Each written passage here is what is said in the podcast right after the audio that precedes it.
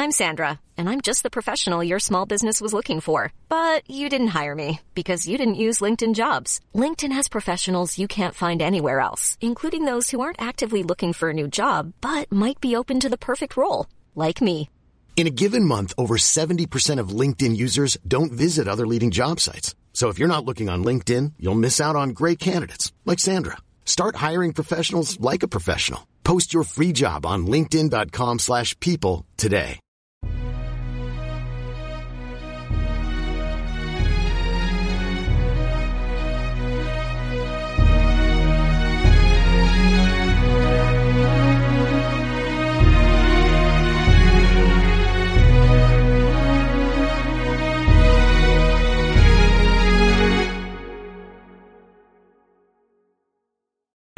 Ciao a tutti e benvenuti al 56esimo episodio di Pillole di Scienza. Oggi vorrei parlarvi di futuro, però come vedremo tra pochissimo in realtà anche di presente, perché di computer quantistici se ne parla ormai da un bel po' di tempo e non solo se ne parla, esistono già e da un bel po' di anni. A produrli sono stati, come potrete immaginare, le solite grandi aziende americane, ma ultimamente c'è molto fermento perché ci sono molte start-up e molte altre grandi aziende che si stanno buttando in questa tecnologia per cercare di trarne profitto nell'immediato futuro.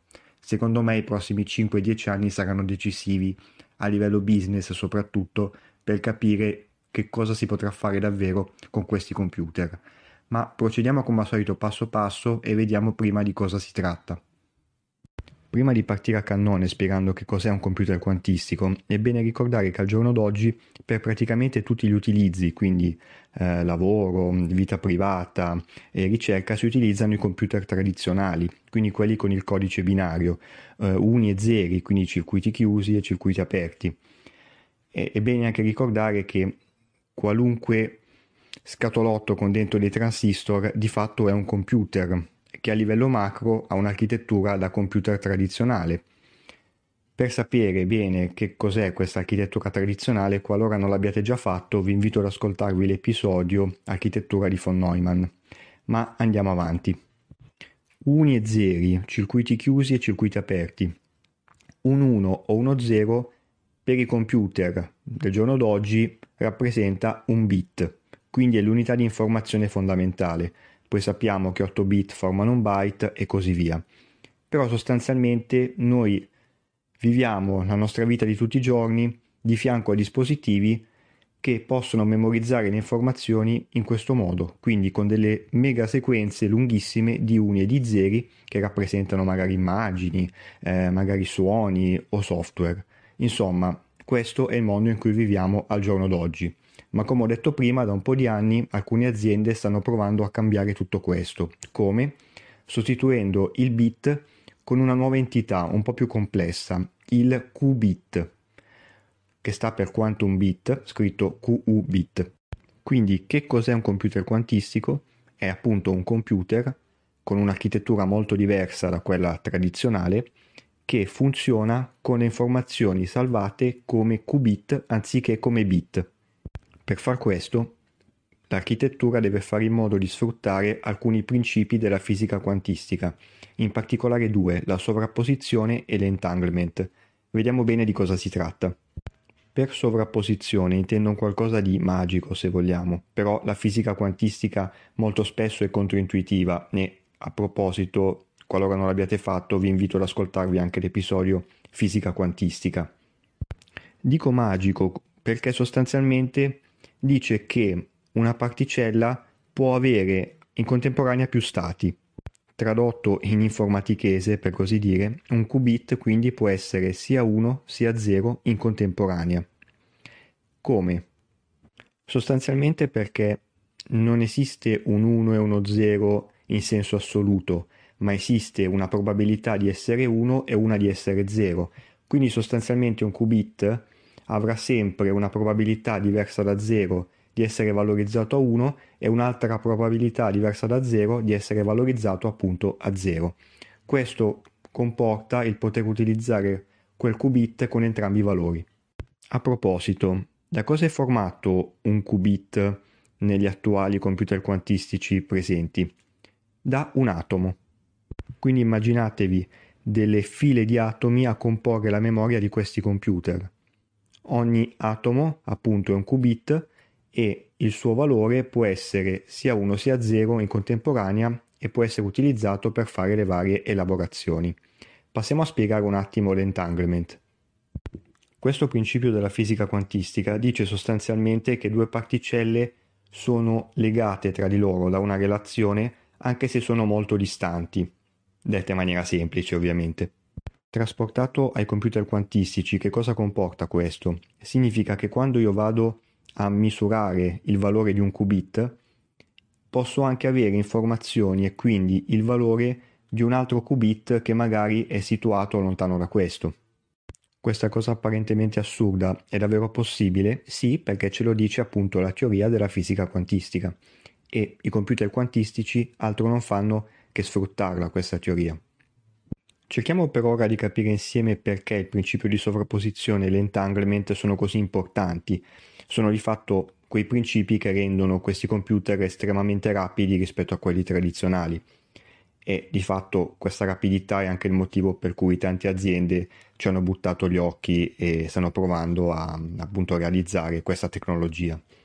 Per capire tutto questo, supponiamo di avere un computer tradizionale, quindi col codice binario molto semplice, con una memoria dati di soli 3 bit.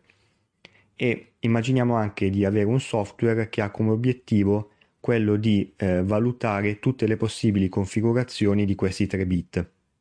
Innanzitutto, quante sono queste possibili configurazioni? Abbiamo detto 3 bit, ogni bit può essere o 1 o 0 nei computer tradizionali, quindi 2 alla terza possibilità, 2 per 2 per 2, 8 in totale. Con un computer tradizionale questo tipo di elaborazione è sequenziale, quindi una alla volta ogni possibile configurazione di questi 3 bit viene valutata. Con un computer quantistico invece no, visto che ogni qubit può essere in contemporanea sia 1 sia 0, non si ha un calcolo sequenziale ma parallelo, quindi le 8 configurazioni possibili vengono valutate in un colpo solo. Capite bene che quindi in questo caso un computer quantistico risulta essere 8 volte più veloce di un computer tradizionale. Ovviamente non è così semplice, ma qui l'obiettivo è quello di rendere l'idea. Un altro aspetto molto importante è che all'aumentare delle dimensioni della memoria, quindi dei qubit, si ha un vantaggio di velocità rispetto a un equivalente numero di bit dei computer tradizionali che è via via crescente. Supponiamo ad esempio di avere una memoria formata da 4 bit, quindi 16 possibili configurazioni. In questo caso il nostro computer quantistico sarebbe 16 volte più veloce dell'equivalente tradizionale. E se a tutto questo aggiungiamo l'entanglement, capirete bene che la velocità aumenta ulteriormente, perché io leggendo un qubit ho informazioni anche su un altro. Quindi l'efficienza del mio computer quantistico aumenta e di fatto ho una velocità veramente elevatissima. Qualcuno parla di migliaia d'anni di elaborazione dei computer tradizionali fatta in secondi con i computer quantistici. Ecco, questo dipende dalle dimensioni della memoria, dall'elaborazione, però come ordini di grandezza potremmo non essere così lontani dalla realtà, ecco. Tutto bellissimo? Quasi. Ci sono due problematiche principali con cui si stanno scontrando tutti quelli che si occupano di computer quantistici. La prima è il surriscaldamento. Misurare il valore di un qubit scalda tantissimo questi laboratori, infatti le prime versioni erano mantenute a una temperatura vicina allo zero assoluto, i famosi 0 gradi Kelvin, meno 273,15 gradi centigradi. Versioni più recenti di computer quantistici lavorano a temperature ben più alte, addirittura sopra gli 0 gradi centigradi, quindi questa problematica si sta via via risolvendo, anche se c'è ancora molta strada da fare e molta ricerca per rendere il tutto particolarmente stabile e non un semplice esperimento. La risoluzione di questo problema è fondamentale perché costruire e mantenere una struttura che lavora a temperature bassissime richiede competenze e costi elevati, quindi sicuramente è un punto cruciale prima di poter rendere questi computer mh, di utilizzo diciamo comune. Ecco. La seconda problematica è forse ancora peggiore della prima e riguarda la stabilità delle informazioni contenute dentro questi computer. I qubit abbiamo detto che sono atomi eh, quando si misura il valore di un qubit si va a misurare uno stato quantico eh, di questo atomo e la misurazione ma anche la natura dell'atomo in sé è instabile, ha un margine d'errore alto e quindi può portare a risultati ogni volta diversi. Capite bene che questo punto è di estrema importanza e va assolutamente risolto.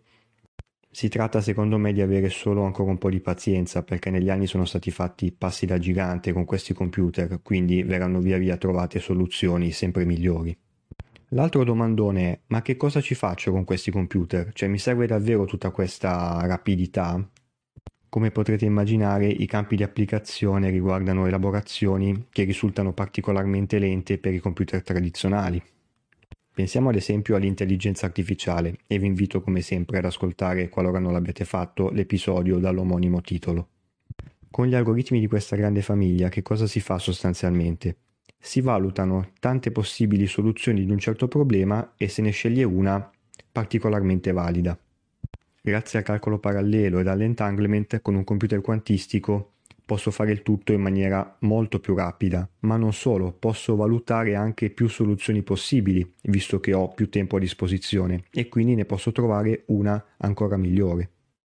Un altro campo di applicazione molto importante sarà sicuramente la cyber security, quindi effettuare controlli di sicurezza in un contesto in cui ci sono miliardi di dispositivi connessi ad internet che eseguono svariati tipi di operazioni ma in merito alla sicurezza sorge anche un possibile problema con l'utilizzo dei computer quantistici in futuro. Uno degli approcci più semplici ma anche più utilizzati per scoprire una password di un'altra persona, quindi in maniera fraudolenta, è la forza bruta. Cosa vuol dire? Provare tutte le possibilità fino a quando non si trova quella corretta. Con i computer quantistici un'operazione del genere potrebbe essere eseguita in tempi molto ma molto più rapidi quindi, come tutte le innovazioni, se cade nelle mani sbagliate diventa un problema. Ma se ci pensate è vero anche il contrario. Con computer così potenti si possono anche utilizzare algoritmi di cifratura e quindi in definitiva password sempre più robuste. Quindi forse si ha un pareggio, però poi che cosa succederà davvero, ecco, lo scopriremo tra un po' di anni, mi sa.